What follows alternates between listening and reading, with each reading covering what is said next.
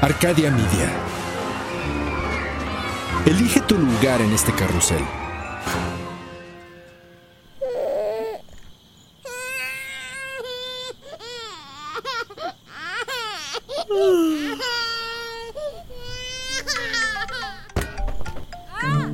Cuando te preguntas cuál es la neta, la neta surgen más y más preguntas.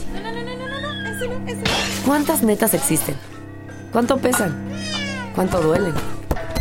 ¿Cuánto solucionan? La neta es que la neta es la neta. Y es la madre de toda verdad. Y como madres nos toca hablar con ella, de ella, la sufrimos, la escuchamos, nos la dicen, nos la repiten, la gritamos, la vivimos. La neta. Estas son las netas maternas, con Carla Cervantes, Karime Lozano y Patty Schneider. Básicamente podemos decir que las mamás, eh, sí, somos la neta.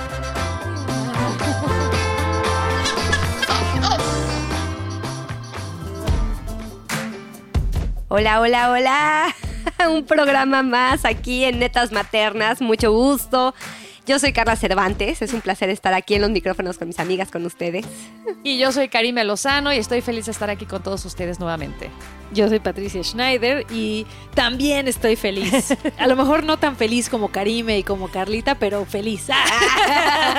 Porque no sé hasta qué punto están felices ustedes. ¿Qué punto es la felicidad? ¿Qué es la felicidad, no? Ay, Dios mío, que sí, ¿verdad? O sea, ¿qué es la felicidad?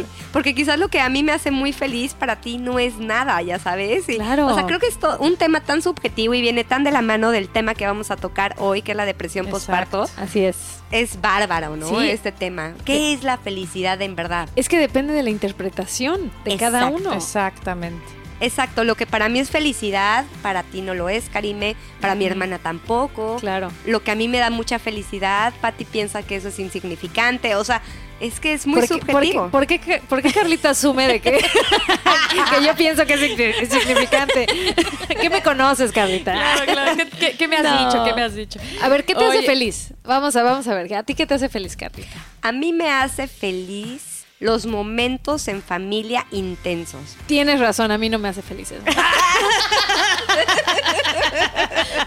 Es que yo soy muy intensa. Me, me encanta. O sea, por ejemplo, para mí el correr y decir, el dar marometas, o sea, como el Claro. cosas así. La adrenalina. es- la adrenalina me da mucha felicidad. El hacer cosas diferentes siempre me da mucha felicidad. O sea, pero es que también es como una tarea muy cansada, ¿no? Uy, O sí. sea, o sea, a veces, o sea, si me quedo en la casa todo el día, pienso que no soy feliz, entonces Ajá. estoy muy equivocada, ¿no? Porque también esos momentos son de felicidad, ¿no? El estar tranquila, o sea, debo de aprender yo, tanto cuando estoy en la casa, porque la felicidad es un sentimiento, creo yo, que es interno y es, es constante, ¿no? Sí, es, es no son interno momentos. totalmente. ¿no? Exacto. Sí, sí, es una cosa personal, ¿no? Para ti, ¿qué es la felicidad? Y sabes, tienes toda la razón. A mí me encanta la tranquilidad. Sí, a mí eso me. Por ejemplo, ir al gimnasio. O sea, como que ese momento de. Tuyo. de sí, mío de mí.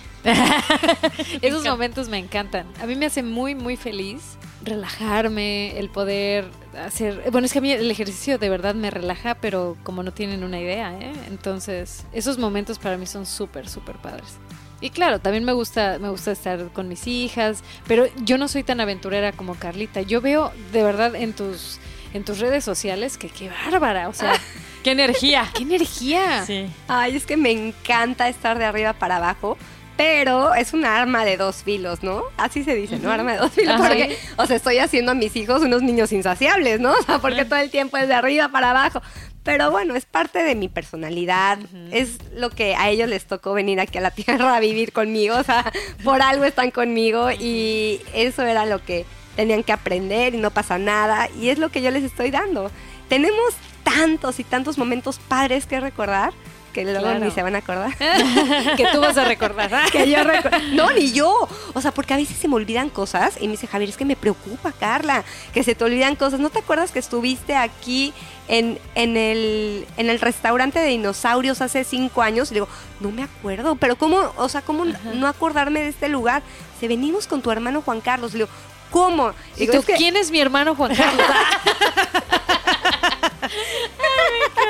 Oye, pero es padre, ¿no? Como Dory, o sea, vivo todo como si fuera la primera vez. Ah, yo pero soy igual, padre. a mí se me va el avión, pero gacho, gacho. Uy, sí. ¿A ti qué te hace feliz, Karime? A mí estar en paz, estar tranquila, disfrutar de mi familia en paz. Sí, que no haya gritos, ahí sí, eso es lo ideal, ¿no? No, no, como que estar, ¿cómo te podría decir? Esa conexión, esos momentos mágicos con la familia, de paz, de amor, de respeto, de, por ejemplo, ver a mi hija Ángela, que es tan buena niña de verdad, que le está yendo muy bien en la escuela, que, que tiene un corazón tan noble, que ya lo habíamos platicado antes, que ya les, más bien yo ya les había platicado, pero verla que es un ser de bien, que verla feliz a ella me hace muy feliz a mí. Ay, qué padre. Ver feliz a los seres que yo amo me hace muy feliz. Es algo que, lo que decíamos en un programa, ¿no? Me gusta mucho dar y me gusta ver el resultado de esa felicidad de, de- no sé, deja tú el dar, ¿no? El ver que mi familia o mis amigos estén felices, ver su gozo y su felicidad para mí es... Y también cuando veo que sufren, yo sufro muchísimo. Ah, yo pensé que ibas a decir, y cuando veo que sufren también me hace feliz. Dije, qué, qué canija, qué canija. Ay, como verán aquí la chistoreta y tiene muy buen timing, es mi querida Patti. Por algo escribe comedia. A, a mí me hace feliz hacer reír a los demás. Sí, Y lo haces muy bien, y lo sí que muy haces bien. Tienes un felices. talento ahí. ¿Sabes también que me hace a mí muy feliz? El expresarme. Lo que estoy haciendo ahorita y el realizarme como persona y laboralmente, a mí me hace muy feliz. Sí. El saber que estoy aportando un granito, el saber que estoy haciendo algo por mí, como profesionalmente, yo lo interpreto, ya sabes, o sea, como Sí. cuando hago cosas profesionales, cuando transmito, cuando me doy a los demás y todo, eso también me hace A mí muy también, feliz. fíjate. A mí yo creo que es los talentos. Todos tenemos talentos y el usar tus talentos te da esa plenitud, te da esa felicidad. Y cuando no los usas, a mí me, me da la depresión, que es lo que vamos a hablar ahorita. la- Es justo por eso que yo empecé con la depresión postparto. Cuéntanos, cuéntanos. La depresión postparto es un trastorno que yo creo que muchas mujeres padecemos, o sea, porque yo lo padecí y lo diagnostiqué tarde ya que había salido Y pocas lo aceptan o pocas se dan cuenta y puede ser ya una constante en tu vida. Yo me di cuenta, bueno, cuando yo tuve eh, a mi hijo Alex, que es tu primer bebé, ¿no? que es mi primer bebé, yo tengo dos bebés, bueno, ya dos niños. Y cuando yo tengo a Alex, yo considero que no estaba preparada para la maternidad. Hay quienes sí lo están más que otras. Y yo ¿Tú lo planeaste? Perdón que te interrumpa. Sí, lo planeé, o sea, yo sé la hora, el día y el lugar en donde sucedió. No te pregunto porque a veces pasa que si no lo planeas y te embarazas, puede ser esa sorpresa de El shock. "Ay", el shock. El shock. Sin embargo, habiéndolo planeado y ya mis 30 años y con una pareja con la que yo llevaba en aquel entonces 10 años, o sea, no fue de que fue un shock de que, o sea, porque para muchas mujeres ha de ser dificilísimo el que se embarazó del novio o de una pareja que era la primera vez y nunca lo va a volver a ver, o sea, Claro. ahí hay una situación ya diferente a la que yo estaba viviendo. Sí. O sea, y ha de ser muy diferente. Tú prácticamente estabas como en el embarazo ideal. ¿No? Con el, con el matrimonio Estable. ideal, estable, todo perfecto. no estaba tan estable porque recién, o sea, yo llegué en enero a Estados Unidos planeando que me iba a comer el mundo, trabajando y haciendo y tornando. Soy muy impaciente. A los tres meses que yo veo que no hay trabajo o que no era como yo esperaba, dije, la vida me está indicando que ya es el momento de embarazarme. Llevo cinco años en aquel entonces, no sé, de casada, llevo 10 años con Javier, tengo 30 años, es el momento perfecto para embarazarme. O sea, yo leí que toda la situación me indicaba eso y por eso, ¡pum!, me animé a, embarazarme, ¿no? Y entonces yo era nueva en Estados Unidos. Y yo imaginaba todo mi embarazo con mi familia, como lo vi con mi hermana, que ella se embarazó antes que yo, sobándome la panza, consintiéndome. El apoyo de la El apoyo de la familia. Venimos aquí con 8 mil dólares y no más, viviendo en una posilga. O sea, llegué a vivir en una posilga terrible porque no sabíamos a lo que nos estábamos enfrentando, sin trabajo, sin nada. O sea, venimos a jugarnos todo aquí a Estados Unidos y yo embarazada. Wow. Entonces la situación era estresante. Wow. Yo extrañaba mucho a mi familia. Yo no visualizaba así mi embarazo y entonces no era lo que yo esperaba. Yo nunca me había imaginado de esa manera en mi embarazo. Claro. Uno imagina la mejor, o sea, y que me iba a sentir feliz, y embarazada. Era lo que yo deseaba desde que nací, o sea, porque así me lo pusieron mis papás. O sea, El chip. Ajá, es el chip que yo traía. O sea, es eh, la plenitud de la mujer, tus bebés. O sea, uno trae muchísimas expectativas de la maternidad. Claro, son ideas, ¿no? Son ideas también que, como dices, te van metiendo en la cabeza desde que eres, desde que eres niño. Y que lo pintan fácil a Que te- veces y no es así. ¿no? Exacto, y ya ves que luego que te compran el bebé y ahí estás jugando de niña con Sí, el bebé y dándole de Claro. comer y tal, Sí, ¿no? claro, ese niño no llora, no te pide nada y lo olvidas durante tres semanas cuando eres niño, Claro, ¿no? ese no te, no te quita el sueño. Ese no te quita el sueño. Sí, muy fuerte, muy fuerte los cambios. Yo creo que también hormonales, emocionales. Cuando estás embarazada es una bomba de, o sea, si cuando uno está en su periodo premenstrual, cómo se pone, ahora imagínate con todas las hormonas que estás cargando y todos Sí. los cambios que están sucediendo en tu cuerpo en un embarazo, estás creando vida. O sea, Dios te está permitiendo ser Dios en ese momento, o sea, porque tú estás creando desde tu propio cuerpo, es una maravilla Sí. pero es una gran responsabilidad y son unos cambios fuertes en tu cuerpo. Wow. ¿Y qué pasó? Nació Alex y... y... Sí, o sea, O yo... sea, tú ya venías con este estrés, con esta... Y aparte, para ponerle algo todavía un poco más intenso, yo venía con muchos problemas con Javier. O sea, si yo me hubiera quedado en México, yo estoy segura que yo no seguiría con Javier. Y cuando vine aquí, también vine con el objetivo de salvar mi matrimonio, de luchar hasta el final y todo eso. Y, dije, y yo quiero que Javier sea el padre de mis hijos porque es un gran hombre. Y, o sea, yo con toda la convicción dije, yo voy con todo con Javier porque también tú vienes con el chip de que el matrimonio y lo salvas. O sea, todo, todo, todo, todo, ¿no? Oye, pero ¿sabes una cosa? Los matrimonios crecen no en las situaciones buenas, crecen en las situaciones difíciles y en donde hay retos y donde hay problemas. Efectivamente. Ahí es donde se fortalecen. Ujú. Efectivamente. Cuando hay más obstáculos y cuando todo y cuando perseveras, es fácil decirlo ahorita que yo estoy súper bien con él, después Claro. de 10 años, pero en ese momento, o sea, quieres tirar la toalla cada segundo. Claro, y cuando hay problemas de dinero igual, porque Uy, dicen, sí. dicen en México que cuando la necesidad toca a la puerta, el, El amor, amor sale salta por la ventana. Sí, sí, sí, también. O sea, yo quería volver a mi casa embarazada. Y es que ahora, imagínate qué responsabilidad decir, voy a regresar embarazada. O sea, y, o sea es que eh, es fuertísimo. Es que uno se hace también la, la chaqueta mental, ¿no? Sí. De verdad, o sea, nos, son, ¿cómo, ¿cómo somos complicados? Pero dime una cosa, ¿qué? O sea, nos hacemos la chaqueta mental, pero ya mejor era tirar la toalla y decir, ay, ya me regreso, ya la fregada. No. O haber perseverado como lo hicimos. Exacto. No, yo creo que yo creo que perseverar siempre, ¿no? Porque son Intentarlo. etapas. Sí, Sí, son y etapas vale y las la pena. etapas. Cuando estás con la persona adecuada, Exacto, como en mi lo que caso. te voy a decir que es un muy buen hombre, Exacto. Javier, y valió la pena. o sea. Exacto. Sí, yo sí persevero por Javier, porque vale la pena. Valemos la pena los dos como pareja. De verdad valemos la pena. Yo por eso he perseverado muchísimo, porque lo veo. O sea, si fuera un hombre que digo, ay, este, bueno. O sea, el jardinero está mejor que él, ¿no? O sea, Claro, No, pero yo sí me conseguí un gran hombre. O sea, y yo lo elegí como un gran hombre y, Qué bueno. y yo creo que todas las parejas, todas las parejas pasan por momentos bien difíciles. Claro. Bien difíciles, aunque no lo digan.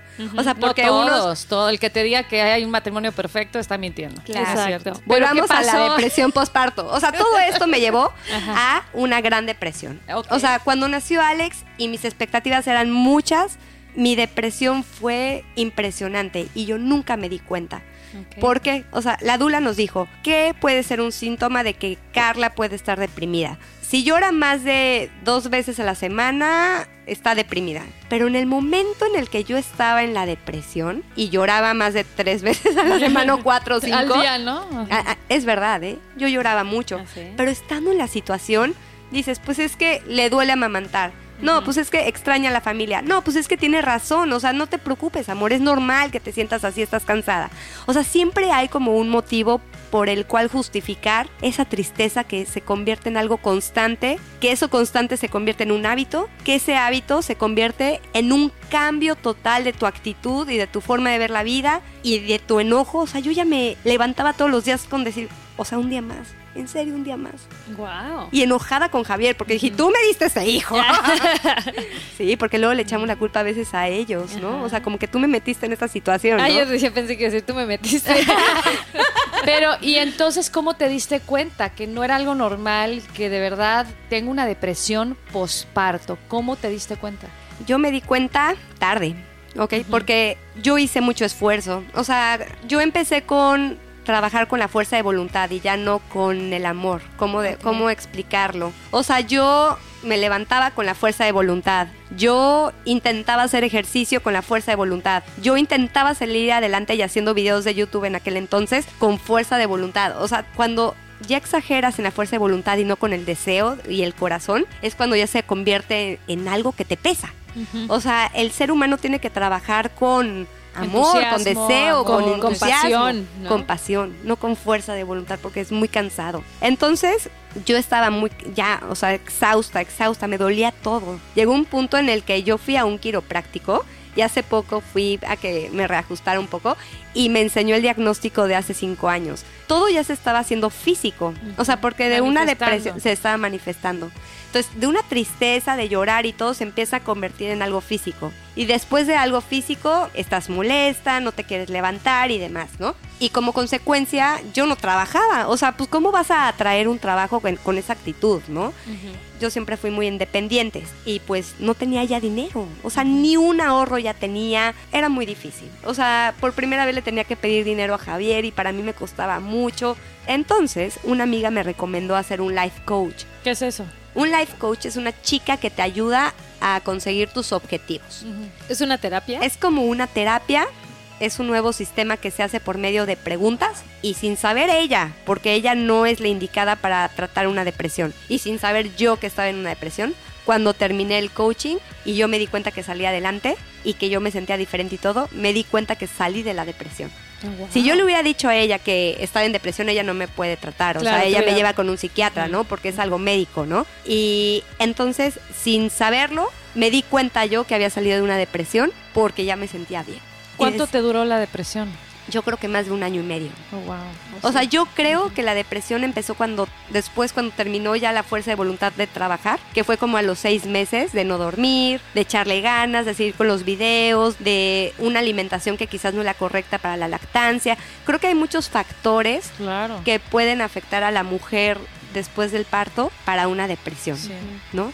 Y que no nos damos cuenta. Estamos tan en friega con nuestros hijos y todo. Luego las mamás están esqueléticas porque ya no, ya no, no comen igual, Es no descansan no, igual. No duermen, lo que es no descansan, no comen, no se cuidan bien, ¿no? Entonces también por nos eso... olvidamos, nos ponemos en segundo plano totalmente, nos olvidamos de nosotras y le entregamos todo a nuestros hijos.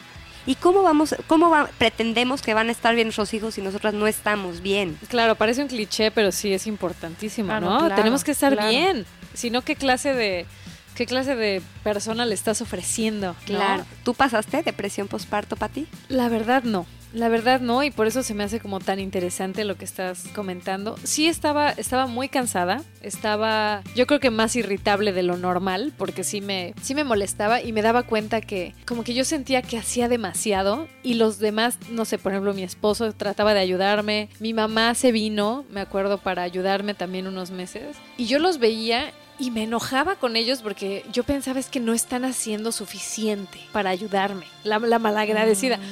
Y es, pero, pero era como que mi cansancio, Sí. como dices, el estar amamantando. Aparte, el primer bebé siempre es como, o sea, es un shock, es algo completamente nuevo. Creo que nadie te prepara para lo que vas a sufrir físicamente y emocionalmente. Como lo mencionas, o sea, la falta de dormir es horrible, te enloqueces. Yo estuve tomando vitamina B12 Tú me la recomendaste. Sí, y esa a mí me la recomendó una amiga que es enfermera y me dijo, deberías tomar vitamina B12 en cuanto nazca tu bebé porque eso te va a ayudar a prevenir una depresión postparto. Mira, qué interesante. Y sí, y yo inmediatamente la tomé y la verdad es que te digo, o sea, no tuve esa experiencia afortunadamente con ninguna de las dos. Con Madeline fue diferente porque ya mi segunda bebé, cuando nació, justo estábamos, mientras yo estaba en mis últimos meses de embarazo, estábamos trabajando muy duro para, para una serie de televisión. Entonces, el, el día que nació Madeline, todavía yo fui a trabajar. Entonces fue muchísimo trabajo y luego nace y ya teníamos como que la producción encima. Entonces al mes y medio de que ella había nacido, yo ya estaba grabando el show. Entonces no tuve tiempo. Con ella sí, yo creo que no tuve tiempo. Tuve demasiadas distracciones que eran el- entre el trabajo y lo que se tenía que hacer y decisiones que no tuve la depresión posparto tampoco con ella. Yo creo que dijiste algo bien importante, las distracciones.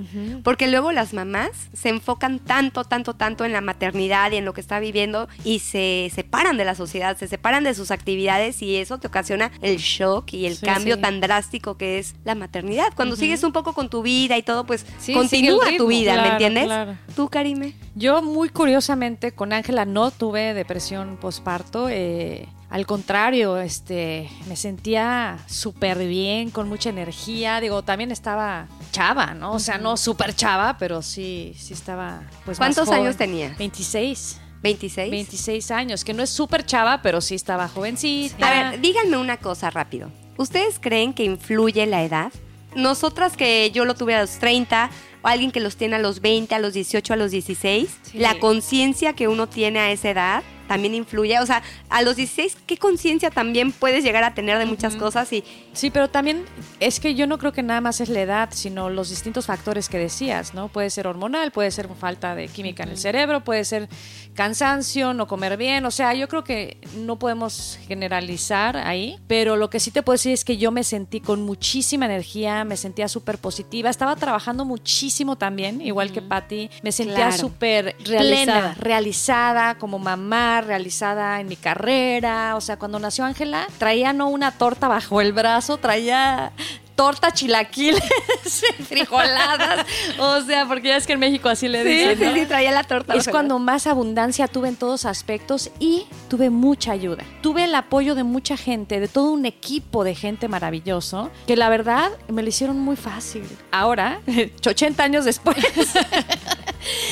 resulta que tuve una depresión posparto sin haber estado embarazada y sin haber, dado a luz. ¿Por qué? Porque al adoptar a Mateo y ahora en proceso con Anita, eso es shock que tú dices de que yo tenía una vida y de pronto estar encerrada en mi casa con dos bebés que se llevan tan poquito, fue un shock, porque yo estaba acostumbrada, iba a mi misa, iba al gimnasio, salía con mis amigas, hacía, lo- escribía, hacía lo que quería, ¿no? Y de pronto llegan estos dos bebés porque Anita llegó un mes después de Mateo, mes Es y medio. eso es muy fuerte, Wow. eso que y te de sucedió. pronto me cacho, ahorita ya llevan conmigo, Mateo lleva casi 10 meses conmigo y Anita 9 o 8 y medio, y me cacho en una depresión que digo, ¿qué me está? Irritable, de mal, este, o sea, eso, ¿no? Mal humor, este, no me quiero levantar, ¿qué me pasa? ¿Por qué me siento así? Hasta que de pronto digo, no, pues que estoy deprimida, o sea, porque no salgo, porque estoy, no es fácil, o sea, no lo cambio por nada, es her- hermosísimo, pero tuve que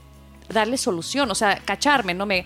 A ver, ¿qué, qué es, qué es una manifestación de, de la depresión? Irritabilidad, cambios de apetito, estarte muy sentimental, llorar por todo, te sientes desconectado, ah, falta de placer, Claro. pérdida de concentración, sí, falta de placer, o sea, que ya no, nada te causa alegría, que dices, esto me debería de estar causando alegría, no siento nada, ¿no? Te sientes desconectado. Y fuera- aparte con remordimiento. Sí, con remordimiento de no estoy siendo buena mamá, porque estoy sintiendo esto, debería de estar feliz. Y ya cuando me cacho que estoy deprimida es buscar la solución. Primero reconocer que tienes depresión, porque a veces esta sociedad te, te pone que serían como prejuicios. Reconocer, estoy en depresión, porque de pronto es, ay, reconocer que estás en depresión es, eres débil, eres una loser, ¿no? Este, no eres exitosa o, o- O eres, o eres malagradecida. eres malagradecida. Claro. Dale gracias a Dios a la vida. ¿Cuántas ¿no? personas quisieran haber tenido un hijo? Yo Exacto. conozco y así empiezan. Exacto, exacto. Entonces de pronto es decir, reconocer que estás en una depresión y qué voy a hacer. Entonces yo acudí a comer sano, hacer ejercicio, este, eh, intentar fijarte en lo positivo, pero cuidarte, cuidarte, darte tus tiempos, que eso es lo que yo digo, darte tu tiempo de apapacharte, de quererte, lo que decimos. De verdad tenemos que estar bien nosotras, pero estar bien para nuestros hijos, para nuestros maridos. ¿Qué me gusta? Una tontería que puede ser así. Irme a hacer las uñas me hace muy feliz y me distrae y me da energía. Salirme a caminar, hacer ejercicio, como dices tú, Pati. Eh, irme a comer sushi, me encanta el sushi, me despego un poquito de mi familia. Michael, ahí te encargo los bebés y me voy yo sola a comer mi sushi. Claro. O salgo con ustedes, eh, vamos a bailar, las, las amigas latinas. O sea, pero sí poner soluciones, buscar Exacto, soluciones que sí. a ti te ayuden a salir de esa depresión. Y si de plano ya esas cosas no te funcionan, pues buscar ayuda, ¿no? Sí, es era- bien importante sí. buscar ayuda. Yo he estado en terapia y me ha ayudado muchísimo y no me da vergüenza ya reconocerlo, al contrario, lo comparto con muchísimo amor y en mis conferencias lo platico y las mujeres me lo agradecen, que soy honesta con ellas, porque no todo es aleluya y decir, ¿saben qué? Yo he pasado por esto y pedir ayuda y no tener vergüenza, porque muchísima gente pasa por depresión y no lo sabe, no lo sabe o no lo quiere reconocer por pena. A mí me daba vergüenza, porque te sientes débil. Yo siempre he sido una mujer fuerte y te sientes como, ay, qué pena, ¿cómo voy a reconocer que tengo depresión? Pero es que ¿Qué aparte una depresión puede ser aceptada si se te muere el papá, ¿no? O si se te muere Claro, tu pareja, claro. o si se te muere tu hijo, o sea, ay, pobre, una Claro. depresión.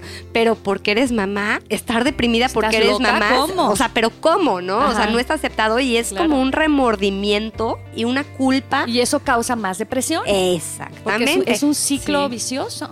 Entonces, sí, ¿sabes qué? No, lo reconozco, es normal, ya sea porque sea, lo mío es hormonal también, aparte. O sea, imagínate que ya antes de los bebés, eh, mi tiroides estaba lenta y me dieron un medicamento para la tiroides que me ha ayudado, pero el estar lenta tu tiroides también te puede causar depresión, engordar. Entonces, yo ya venía con esto y luego agrégale los bebés, pues por supuesto, pero reconocerlo y decir, ¿sabes qué? No importa lo que la sociedad diga, tengo que reconocer esto, pedir ayuda. Yo fui con un doctor, lo tuyo es este, hormonal y ahora pues los bebés.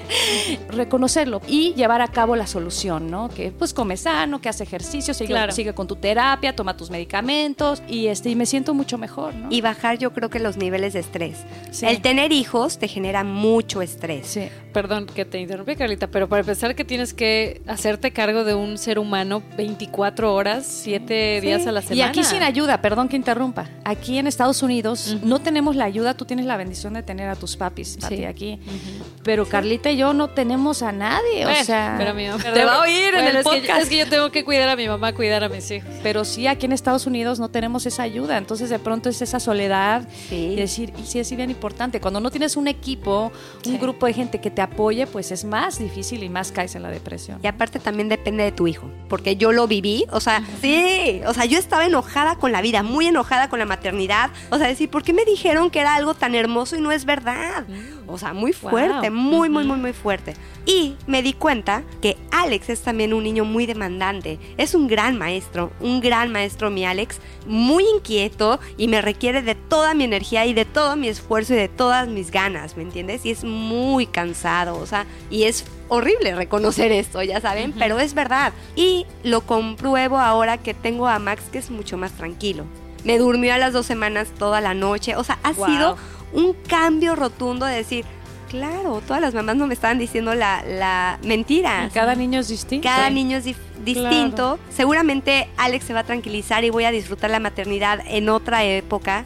Donde estas mamás que tuvieron a las niñas tranquilas van a estar en la adolescencia. O sea, Ay, cada, como yo. Ah, yo sí voy a estar. pues quién sabe, pero a cada Claro. mamá y a cada persona le toca diferente y es válido. ¿no? Claro. Sí, yo creo que lo importante es que si estás pasando por una depresión, pedir ayuda. Exacto. O sea, Karime, tú lo mencionaste y es verdad. eh, Hablar no les con dé pena alguien. reconocerlo. Sí, sí, sí, o sea, de verdad, no tener, no tener pena, al contrario, sé feliz, de verdad, o sea, la vida es tan, tan corta, tan efímera que... Pero es que a veces, aunque quieras, esa es la depresión, que aunque quieras ser feliz, no puedes Exacto, por, por- causas externas Claro. o por hormo- tus Ujú. hormonas o porque hay falta de química en el cerebro. Por eso tienes que buscar la ayuda Sí. y ver de dónde viene, cuál es la raíz de tu Sí. depresión. Luego puede llegar a ser hasta genético. O sea, también debes de, de Sí, pensar que puede ser algo que ya traes genéticamente, ¿no? Tendencia a. También, pero lo que tú dices, Patti, eh, una vez que se encuentra la raíz, si la raíz es que sí, estás viendo todo lo negativo, entonces sí, es como cambiar tu, tu switch a tengo que ser más positiva y lo que tengas que hacer, ¿no? claro. Buscar libros de autoayuda, acercarte a Dios, no sé, escribirte post-its en tu pared, ¿no? De hoy voy a amanecer y voy a agradecer a Dios, a la vida, a mi cuerpo, Claro. ser positivo. Si esa es la raíz, que uno nada más está enfocando a lo negativo, ahí sí se puede hacer el, el Exacto, cambio. es una decisión. Pero cuando es químico o cuando es hormonal o cuando es genético o cuando va más allá, por eso es importante que alguien te diagnostique Sí, correctamente, ¿no? exactamente. Y no doctor Google. Exacto, no doctor Google o, o como dices, o consejos, ¿no? Porque a veces es muy fácil decir, bueno, pues ya échale ganas o, Sí, o no. ya este. es lo no peor sé. que te pueden decir. Claro, claro, sí. Porque es una frustración el saber que no puedes y que lo Sí, intentas y, sí. a ver, hoy voy a amanecer, pero es que no lo Sí, siento, pero es que-". sí. Y aparte se convierte en un hábito. Y ya es el surco en Aunque el que no tú andas quieras. caminando todo el tiempo. Wow. Aunque no quieras. El reconectar por otro lado, hacer otro surco, te cuesta trabajo de positivismo, ¿no? Entonces sí necesitas ayuda. Claro, siempre. Si crees o si leíste en algún lugar y te identificas con al menos uno de los síntomas, sí es importante Sí. buscar ayuda inmediatamente para que no te esperes, ¿no? Exacto. Claro. Y luego por eso hay tanta gente que se suicida. O hasta se divorcia. Sí. O sea, puede, una depresión postparto puede ocasionar un divorcio, Un un suicidio, suicidio, claro. o cosas, o perder amistades. O sea, puede suceder muchas cosas. Trabajo, todo. Exactamente. Pero como dices, Patti, es importante cacharlo a tiempo. No Sí. esperarse a que ese surco se haga más grande, se haga peor y empieza, Sí. y ya sean las consecuencias más graves. Sí, ¿no? o sea, por ejemplo, tú Carlita esperaste mucho, Sí, esperaste mucho. mucho, tiempo. Mucho. Y afortunadamente saliste adelante. Sí. Pero, pero como Tu dice Karime, o sea, imagínate, o sea, el el estar trabajando tan duro, tratando de salir de una depresión y que no sales y no sales y no sales, qué frustrante. O Sí. sea, por eso, si lo sienten desde un principio, vayan, vayan a una terapia que los diagnostiquen, que les ayuden, no, no, no esperen. Si te notas diferente, si sabes que tú puedes llegar a ser más feliz o puedes, hazlo. Hay diferentes terapias, ¿no? Hay psicólogo, hay psiquiatra, ya es cuando es un nivel más, más este, cuando es falta de algún químico en el cerebro, pero hay diferentes terapias hasta nada más de, nada más de hablar, hasta con tus amigas, ¿no? Es una terapia, es Claro. una forma de terapia. Hablarlo, porque cuando hay depresión a veces no lo quieres hablar por lo que te decía de los prejuicios, ¿no? De lo que hablábamos, pero no háblalo, háblalo con tu mejor amiga, con tu algún familiar, este, y de ahí ya verlo de la raíz y, y ver si es una terapia de psicólogo, lo descubrirás con hablándolo y expresándolo. Porque otras enfermedades es muy fácil decirlo. Ay, es que me, me enfermé del riñón, me diagnosticaron no sé qué en el riñón y me estoy tomando pastillas para los riñones. Es facilísimo decirlo. Pero cuando te dicen es que me diagnosticaron, o sea, pocas personas se atreven a decir, eh, me diagnosticaron depresión, estoy yendo con el psiquiatra y me están diagnosticando para la Pastillas. cabeza. Te juzgan. Eh, O te sientes juzgada, quizás nadie te juzga. Sí, es que creo que estamos acostumbrados al- a que vas al doctor cuando tienes un problema en algún órgano o te, te rompes un brazo o, o te lastimas una pierna o la espalda. O sea, como que tiene, tiene que ser un dolor físico para que vayas al doctor. Pero cuando es un dolor emocional, Exacto. no vas, No vas. te lo guardas. Y muchas veces el dolor físico Es manifestación. sí, exactamente, fue causado por un dolor emocional. Y es el tema que vamos a tocar Más próximamente adelante. en un podcast. Pero estuvo es. padrísimo platicar de este tema tan importante con ustedes porque muchísima gente, como ya lo dije, pasa a veces por la depresión, sobre todo depresión postparto y ni cuenta se dan. Entonces es, les agradezco muchísimo que hayamos platicado esto y que abrimos nuestro corazón también, ¿no? Yo creo que al ser sinceras podemos llegar a ayudar a otra gente, ¿no? Y a nosotras mismas al compartirlo, ¿no? Y quiero invitar a las personas que quieran tener alguna conversación con nosotros otra vez, a que nos escriban, a que nos digan sus comentarios, si ellos han sentido, ellas sienten algo relacionado con esto y nunca lo han platicado con nadie. Exactamente. Aquí estamos para servirles. Exacto, quererlas, escucharlas, leerlas y nunca van a ser juzgadas. Exacto, y apoyarnos, apoyarnos entre nosotras las mujeres y, y las mamás, las netas maternas. Así es. Pues bueno, estuvo muy interesante este tema. Nos vemos en la próxima semana. Bueno, nos escuchamos la próxima semana. Besos. Esto Besos. fue Netas Maternas.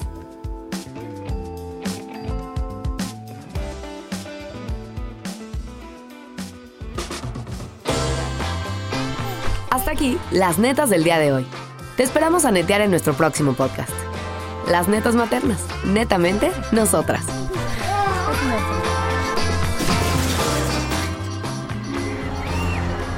Arcadia Media.